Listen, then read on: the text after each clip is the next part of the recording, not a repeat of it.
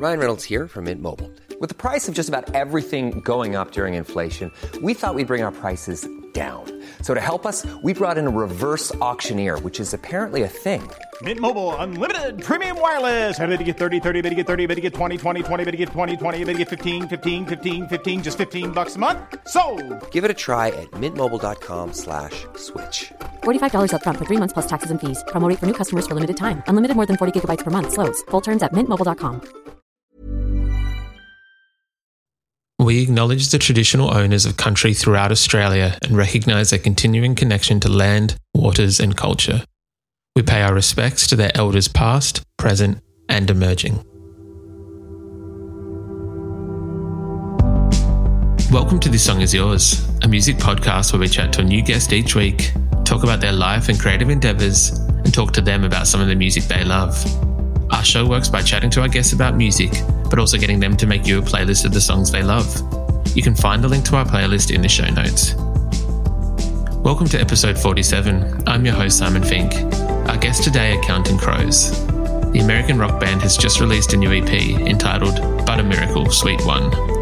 In today's episode, we're talking with Adam Duritz about how he found his way back to songwriting, his love of Gang of Youths, and writing music for film. Here we go.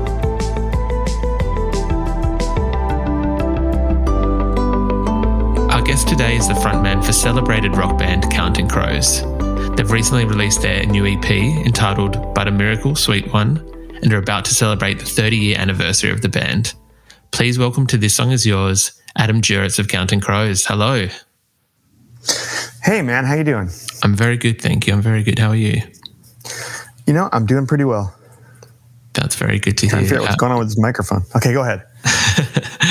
Uh, congratulations on uh, Butter Miracle Suite One, the the EP. It is out now. It's it's out in the world, um, and it's the first new music we've received from Counting Crows in about seven or so years. How does it feel to to finally have some new music out there?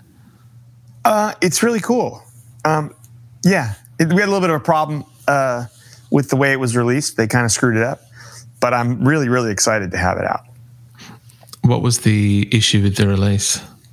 Well, it you know it's a suite. The songs all flow into each other, and when we were almost done recording, we thought we should go back and record endings that we can put on the songs, so that when we want to make a single or something, or people want to put it in a playlist, there's a version they can play of each of these songs that actually comes to a close. Because otherwise, you know, they're meant to flow as one, but it means if you cut them in pieces, they don't. That it sounds kind of cut off. So we went back and did those, but they were really only for the purposes of playlists and singles and stuff like that. And there was some confusion, and they they put it out instead of four songs that flow, there are four songs that stop. Um, so it was like Oh. everything we'd talked about making a suite didn't actually get released, and it's been about four days. They're almost. It's starting to look like they've got them finally the correct versions up now. The one I was listening to uh, last night in Australian time, uh, it seemed like it was everything did flow into one another, so it might have been fixed on some platforms. That's good. That's good. There was a version out there that was the entire suite, but instead of being four songs that flowed, it was just like one track that had all four songs in it. Oh, Um, okay. they did. There was a version of that on Spotify. Um, it'll it'll get solved. It was just like a little miscommunication somehow, confusion. But you know, I've been doing this for a long time. I've never accidentally released a record wrong. That's that's the one thing that had never happened. Uh, so it was uh, it was shocking. I discovered it exactly one minute after it came out. Oh no, that's um Yeah. that's not the way you want to discover it. The as as mentioned, the the EP is a suite. It is like a continuous kind of piece of music, which is something that you guys hadn't done before. Where did that kind of idea come from? Well, I hadn't written in a while, and I wrote the first song, "The Tall Grass," and the next day I was playing it back to myself, trying to see how it felt, see if I really was sure it was done. And I got to the ending, and I was just kind of vamping on the ending and enjoying it. I messed around with some different chords. I liked the way it sounded over those chords too.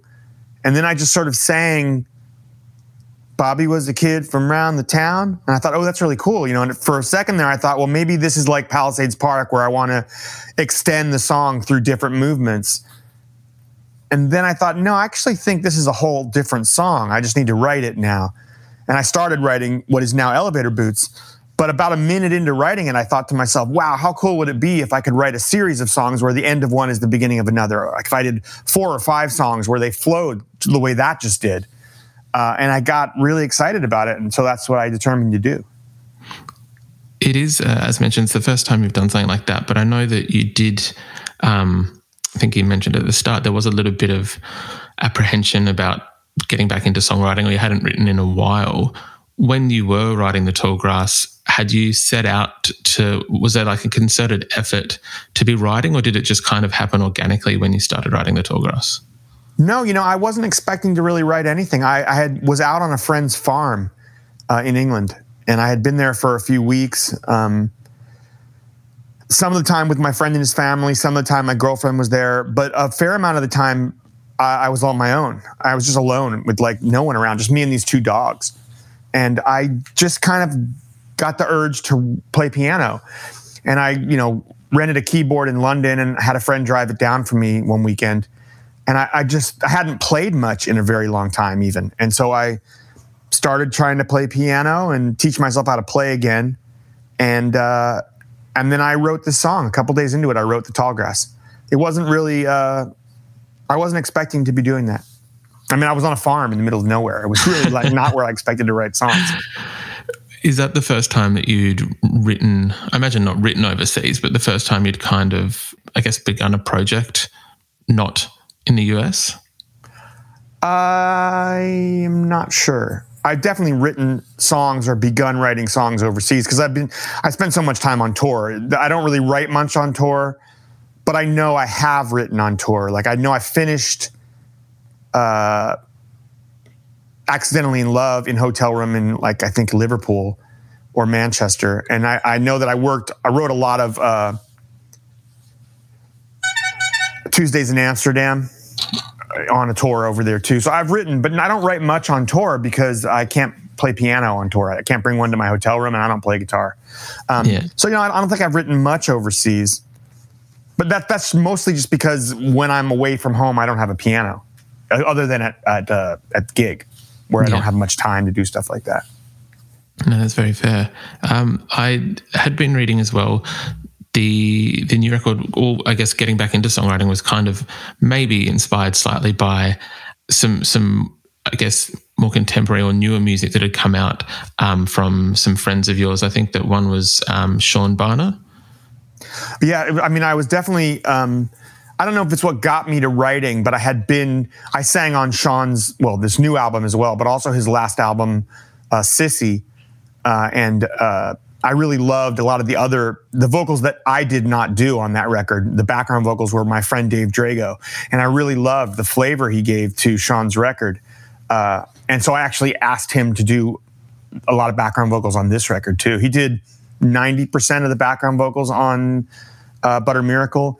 A couple vocals by Immy are on there, our guitar player. But other than that, they're all Dave Drago. Um, and that was something we did during the pandemic when everyone was quarantined. He and I, across the phone and across Zoom, worked on all those vocals.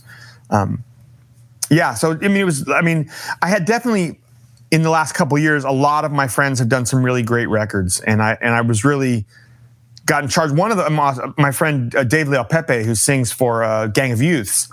Yes, and and he was one of the people that I was seeing a lot when I was over in England when I was working on these songs. And he's one of the first people I sent this music to. Dave and I and Chris Carrabba do tend to, Chris from Dashboard Confessional, do tend to pass music back and forth to each other. Um, it, um, firstly, it sounds like a very incredible kind of um, group chat thread, if you will, yourself, Dave, yeah. and, and Chris Carrabba. I was going to ask because uh, obviously we're an Australian based podcast. Gang of the Youths are like, um, they're like a E Street band. They're they're massive here. Um, how did that friendship kind of come about? Well, my girlfriend turned me on to Gang of Youths a few years ago. I mean, it must be before. It was right after uh, Go Farther in Lightness came out.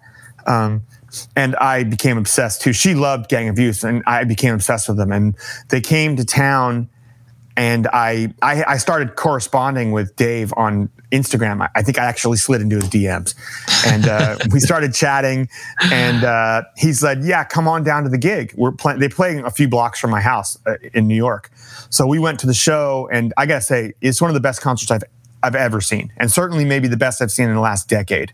They were so incredibly good at Irving Plaza in New York, uh, and then you know they had invited us to come back and say hi after the show, so we went back there, and I don't know, we just really hit it off. We just really hit it off, and they were finishing up their tour a few nights later, like maybe in Philadelphia, and then they came back to New York, and we ended up spending that Christmas together. Uh, he and his manager and their wives like just kind of hung out. They stayed across the street from us, and they all had Christmas at my house, uh, and we had a blast. And we just really, really hit it off. And so we stayed in touch ever since then. And so whenever I would go to England, I would see him, and he came and visited me on the farm. Uh, and yeah, we had a blast. He's very become very close to my friend who uh, whose farm it is as well, uh, and we just kind of like we're just sort of simpatico. I don't know how to I don't know why, but you know sometimes you just meet someone and you just become friends. And I introduced him to Chris and Sean because we were all they were all you know coming up. They came up to visit, and I uh, they all stayed with us. Uh, yeah. Dave and Cord and, and uh, Chris and his his family, and uh, and then Sean was over a lot, so we all became really good. They became friends with each other as well. That's incredible. We um we just as a very quick side note, we actually do, we do two shows uh, a week for this podcast, and um, our episode will be flipped, but the episode just before is Chris uh, Carrabba. Uh, oh, so oh, yeah? be very exciting to kind of like cross the stories. I was um, just texting with him today. He's one of the nicest people you'll ever meet. He as as good a guy as you'll ever find. He really that is. is that is what I've heard. So I'm, I'm very yeah. excited for both of these episodes. I've heard very good things about both. So it is very exciting. I did hear as well that there's a possibility you might make a little guest appearance or feature on the new Gang of Youth records uh, when it does come well, out. I, when I was over there, when I was done writing my stuff, I, uh, I took a trip up to London and sang on four or five songs on the new Gang of Youth. I sang all over the record and I had killer stuff and they scrapped all of it because oh. they started over. But when, I'm going to go back, and in a few weeks, I'm heading back to England. I haven't been there in a year and a half now, so I'm going to go back, and as soon as the I'm going to quarantine on the farm and try and finish up the, the second suite. But as soon as the quarantine's over, I'm going to go to London to try and do some promo stuff, and also I want to get on the new Gang of Youth record, the new new, the one I'm not on right now. So yeah, I'm going to go back and sing again in a few weeks when I can. As soon as my quarantine's over in England, I'm going back to London to uh, sing on their record. That's very exciting. Very exciting. I was going to ask. Uh, obviously, um, Suite One does naming something Suite One does sometimes give off the hint or imply that there might be a Suite Two. Were the songs that you've kind of collected for Suite Two were they written back in New York, or were they kind of uh, not leftovers, but were they other bits and pieces from the, the farm sessions? No, I don't have anything finished for Suite Two. I, I just uh, for the second suite, there was no plan to do anything other than what I did. But now that I've once we put it together and I actually heard it finally, I, I love it, and I can't. And so I do want to do another one. I've got some little pieces of music and ideas and some parts of songs I've been working on the last few months. And uh, when I go to England, I'm going to try and finish that and write put them all together. But there's nothing uh, there's nothing old on it really. Yeah, no, that's very exciting to hear. The Counting Crows have been going for, for 30 years now, which is um, an incredible feat in itself. When you do um, kind of plan to, as you said, you're going to go across and, and, work on Suite Two, when you are songwriting, do you find that you're able to kind of um, sit down and actively not force a song, but kind of have a song, uh, an idea in the back of your mind and it manifests in its own way? Or does it kind of, you'll sit there and you'll play and write? And I, I don't know if that made sense. Well, I've never been one to plan it out. I mean, I tend to sit down and play and, and then I, I chase the idea as it comes you know, like with Bobby and the with uh, elevator boots, it really was just this line Bobby was a kid from around the town. I just, it really was just that. That popped into my head. And the rest of the song kind of, I will come up with stuff off the cuff like that, like a line or an idea, maybe a chorus. Uh, and then I just chase it. You know, uh, but I don't, I never tend to think about something and then write about that. It doesn't happen that way for me. I, I, I follow feelings into songs. Like I'll, I'll be writing about a feeling and a phrase will pop up and then I'll sort of like flesh it out as I go. Um, but I've always written that way. It's always yeah. been kind of like something pops out, a line, and then I'll follow the song from there. When you are, um, because I know that you are a bit of a, a, perfectionist when it does come to releasing records, and you know you want everything to be in its right place. Like when you are kind of going through that songwriting process, if something's not working or um, you don't think it quite fits, how do you overcome that hurdle, or, or if it's whether it's writer's block or maybe a phrase isn't placed the right way? Um, what's I guess what's your method of trying to fix things or, or perfect them? Well, I mean, you just kind of got to get it right. I mean, I'm, my vision, I am very much a perfectionist, but my vision of perfection is very different from the way people normally think of perfection. It's not about everything being like perfect. Like, I, I really love mistakes or flaws or just the momentary communications where like something that somebody does on one instrument provokes a reaction in me or vice versa. Something that's like unique in a moment. I'll leave I'm Sandra, and I'm just the professional your small business was looking for. But you didn't hire me because you didn't use LinkedIn jobs. LinkedIn has professionals you can't find anywhere else, including those who aren't actively looking for a new job but might be open to the perfect role, like me. In a given month, over 70% of LinkedIn users don't visit other leading job sites. So if you're not looking on LinkedIn, you'll miss out on great candidates like Sandra. Start hiring professionals like a professional. Post your free job on linkedin.com/people today. Millions of people have lost weight with personalized plans from Noom, like Evan, who can't stand salads and still lost 50 pounds. Salads generally for most people are the easy button, right? For me, that wasn't an option. I never really was a salad guy. That's just not who I am. But Noom worked for me. Get your personalized plan today at Noom.com. Real Noom user compensated to provide their story. In four weeks, the typical Noom user can expect to lose one to two pounds per week. Individual results may vary. Uh, I don't even want to call them mistakes, but I'll, I feel very free to, I'm not trying to sing a song perfectly when I sing it. I'm trying to sing it with a lot of feeling. And then when I'm comping it together, like finding different parts from different versions, I, I'm looking for the, the bumps in the road a lot of the time, you know, because when I say perfect, I mean exactly the way I want it to be. But I don't always know what that is ahead of time. I mean, I, I almost never do. And it's not about like getting it all right. I'm not looking for the band to play a perfect drum part or a perfect bass part mistake free. I'm looking for them to play a perfect bass part that makes me feel something, you know, or, a drum part that m- moves me, that that is galvanizing, that is uh, romantic, exciting. Um, so it's like, yeah, it's it's that kind of. By what I mean by perfect is like I just want the record to be exactly what I want it to be when it's done. I don't want to be looking back on it saying, yeah, but we screwed this up here, but that's okay. We ran out of time. You know, I, I don't want to be making excuses for my records later. Like they need to be everything I wanted them to be. But a lot of that is finding the best mistakes, you know, like the best yips and the best screw ups that just sound so perfect and real, you know. Sometimes some of the the better records in the history of music, there are those little imperfections that kind of make them memorable or whatever it may be. So I, I do get what you're saying in terms of, yeah, you don't want you don't want it note perfect. You want it almost f- feeling vibe perfect. Yeah, like thr- it should be thrilling. If it's note perfect and boring, that doesn't count as perfect. You know what I mean? That's just a waste of time. I mean, but I, I, will say this: I will drive my producers crazy with that sometimes because they're like, "Oh no, you cannot put that on the record." No, you cannot leave that on the record. I'm like, no, it's perfect. That is amazing. Like, no, no, absolutely not. That cannot be on record. there was one weird, there's an outtake from Saturday nights and Sunday mornings called Sessions. And like, it builds so much in the chorus and then it flips into the second verse. And it's like this long, ah, my, and the line is, my tank is full. But I went, my tank is full. It was like, it was like my voice broke when I sang it. I was building so hard at the end of the chorus that when I sang this, the next verse, my voice just fell apart and cracked open.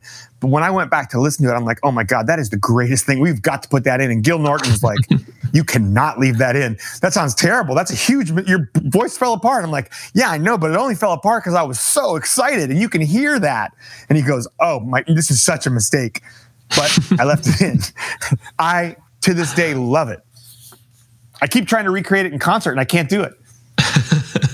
Sometimes those things, they're, they're palpable, uh, even though they, sh- it doesn't make sense. They are palpable over record. You can, you can feel it. It's, it's real. Yeah. It's like a real a real feeling. It's it's a moment where I was completely excited, so excited that I sang harder than my voice could handle, and it fell apart for a split second. But Yeah. that's real excitement. You know what I mean? That's a real thing, and you can feel that. That's like it feels unbridled. Yeah, yeah, exactly. Uh, I'm curious because uh, Counting Crows, you yourself, you've written for for the band, but also for for film and, and screen as well. There's obviously there's an obvious one that people think of with Shrek Two, but there's also been contributions to Cruel Intentions, um, to Josie and the Pussycats. I'm curious when you approach a project. I think Colorblind, and please correct me if I'm wrong. Colorblind, you had already kind of written before Yeah, it was included for Cruel Intentions, but the I other wrote it two, the night before. yeah, right. no, it was weird. I, I literally had I wrote that song. I went into work that day and I had a meeting. I had to take a break in the middle of the day from the studio to go watch this movie. Uh, and I went to see the movie with the director and the producer. Uh, and my friend was one of the executive producers on that, my friend Tracy Falco. So I went to watch that movie, and then they, at the end of the movie, they took me back to the middle and said, This is the scene. We really want a song for right here.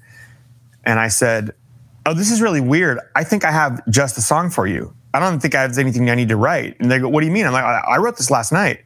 Oh, will you play it for us? I said, No, I, I can't. It's not recorded yet. I literally just wrote it. Um, but I will go back to the studio today and I will try. It's really hard to play, and I'm not very good at it yet. I will try to at least like just put down a little quick demo version for you. Um, don't get attached to it. Like it's just going to be a demo version, but I'll, I'll try and record one tonight. And so I went back to the studio and recorded it. And then I took a cassette into the, they had given me a little DVD or a VHS tape, actually, probably at that time, of the scene, you know, and a little bit before and a little bit after. And so I, mm-hmm. there was a TV in one of the other rooms with a VHS player, and I got a little boom box.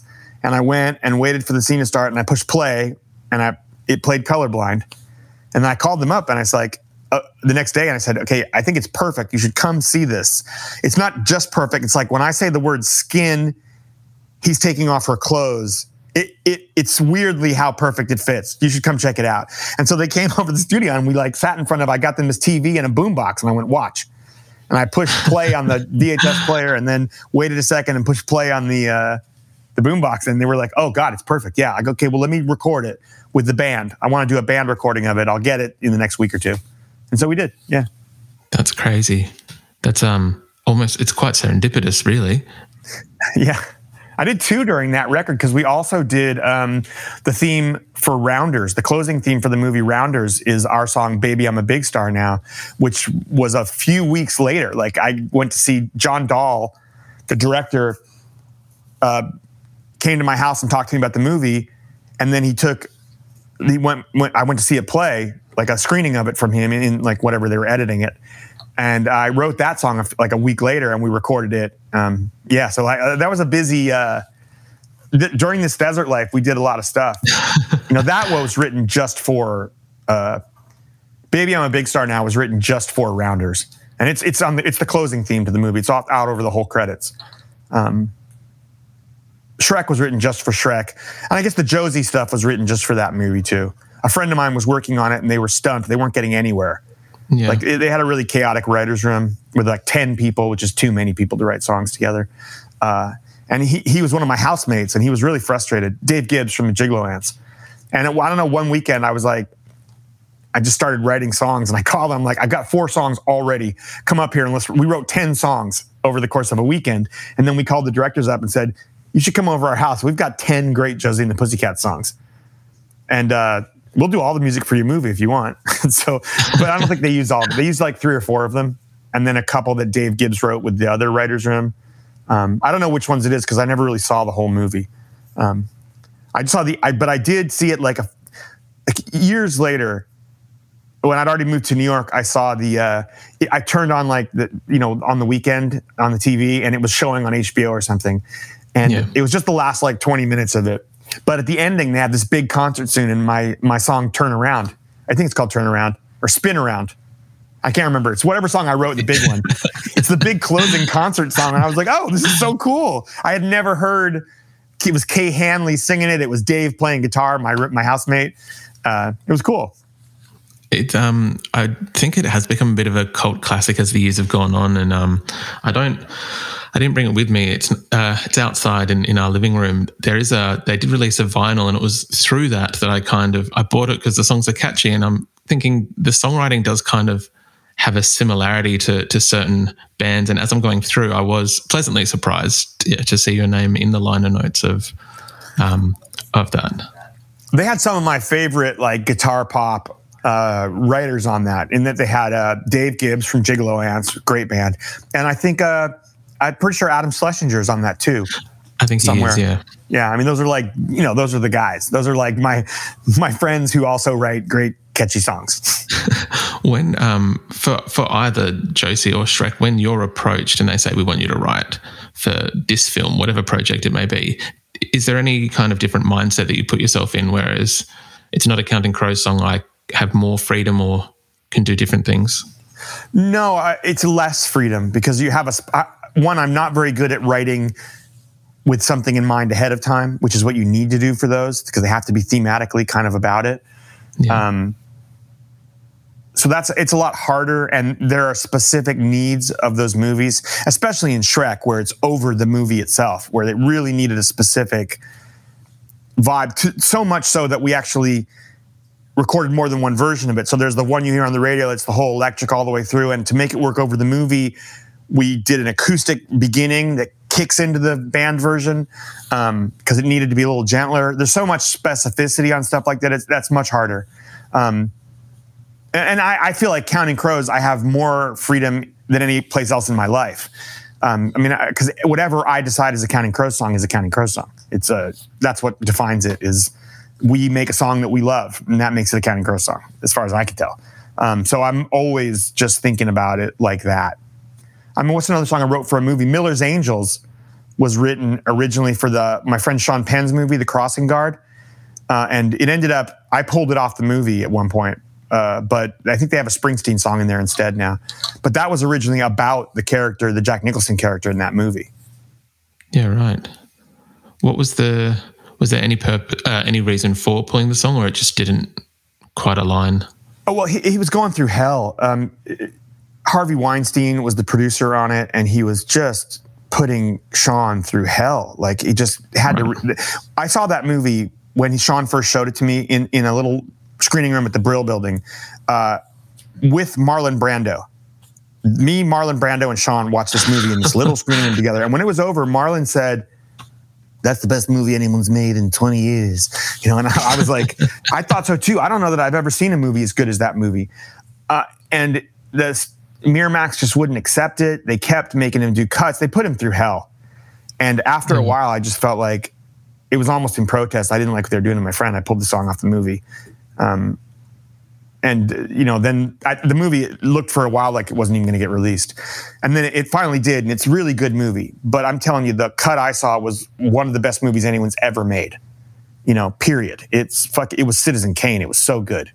Um, that movie's not out, but um, yeah, it was mostly just because I was just incredibly frustrated dealing with Harvey Weinstein. That's all. Yeah, I can imagine that's not the first time that sentence has been uttered, and I'll probably leave that uh, topic there.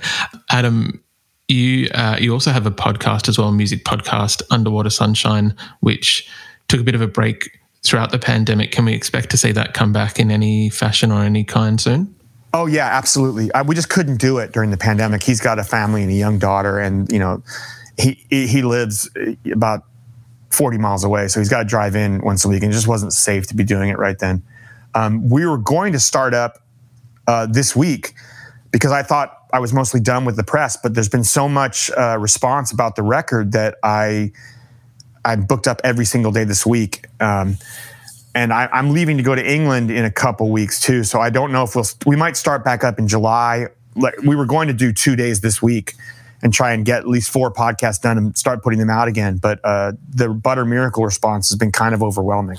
For the last two or three weeks, I've been working three to five days a week on press. So, uh, yeah, that's the only reason. It's the only reason there's no podcasts already is because of that. We were we would have done them la- two weeks ago or this week, but we're kind of finding free time is a little hard right now, which is all good, you know. it um it, the EP has been getting an incredible response. So um it's I'm glad that it's getting a good response. Obviously, we can we can patiently wait for for more podcast episodes from yourself. Um, they're coming. Lastly, they're coming. Yeah, they're coming. Um, we usually speak to our, our guests about what they're currently listening to, whether there's like a um, a record that's currently or on Spotify, Apple Music, whatever it may be, um, that you're currently digging at the moment. Is there anything that's kind of taking your fancy or that's getting on high rotation? Well, because both of us are obsessed, we're nearly always listening to Gang of Youths in the house. The combination of their big friends of ours and the fact that we were both obsessed with the band anyways means that one of us is often playing it. I was also listening to uh, this band Hop Along and their album Bark Your Head Off Dog earlier today. I love that record. Frances Quinlan is an incredible writer. Uh, my two friends, Sean Barna and Matt Sucich, both of whom played the Underwater Sunshine Festival and both of whose records I sang on, uh, are coming out on tour with us. And so I've been like sitting with their music a lot this week too. And then weirdly enough, uh, I started playing The Fifth Dimension, the band The Fifth Dimension for my girlfriend. She'd never heard them. And I have been unable to stop listening to that since then or singing it to myself. I cannot get the song uh, last night I didn't get to sleep at all out of my head. It's been running through my head like an earworm for about a week and a half now, nonstop.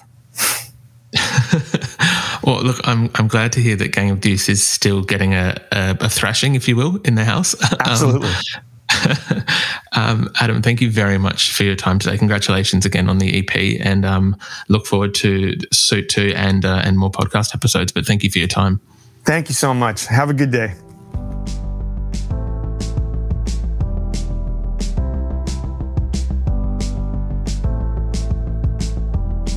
And that's our show. A massive thank you to Adam Duritz for his time. The EP, Butter Miracle, Suite 1, is out now. We've left links in the show notes if you'd like to buy a copy of the record or see when they're touring in 2021. We also want to give a huge shout out to Tess at Six Boroughs Media for helping out with today's interview. You can find a link to our Spotify playlist in the show notes, where you'll be able to listen to all of our guests' picks. If you like this show, please subscribe wherever you get your pods and stay up to date when new episodes are released. We release new shows each Thursday and Friday morning, with guest playlists streaming on Spotify at the same time. You can follow the playlist profile on Spotify. You can follow us on Instagram, Facebook, and TikTok. Until next week, cheers.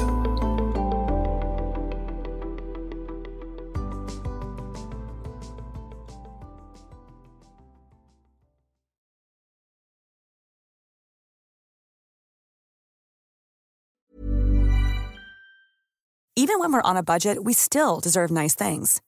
Quince is a place to scoop up stunning high end goods for 50 to 80% less than similar brands. They have buttery soft cashmere sweaters starting at $50, luxurious Italian leather bags, and so much more. Plus, Quince only works with factories that use safe, ethical, and responsible manufacturing. Get the high-end goods you'll love without the high price tag with Quince. Go to quince.com/style for free shipping and 365-day returns.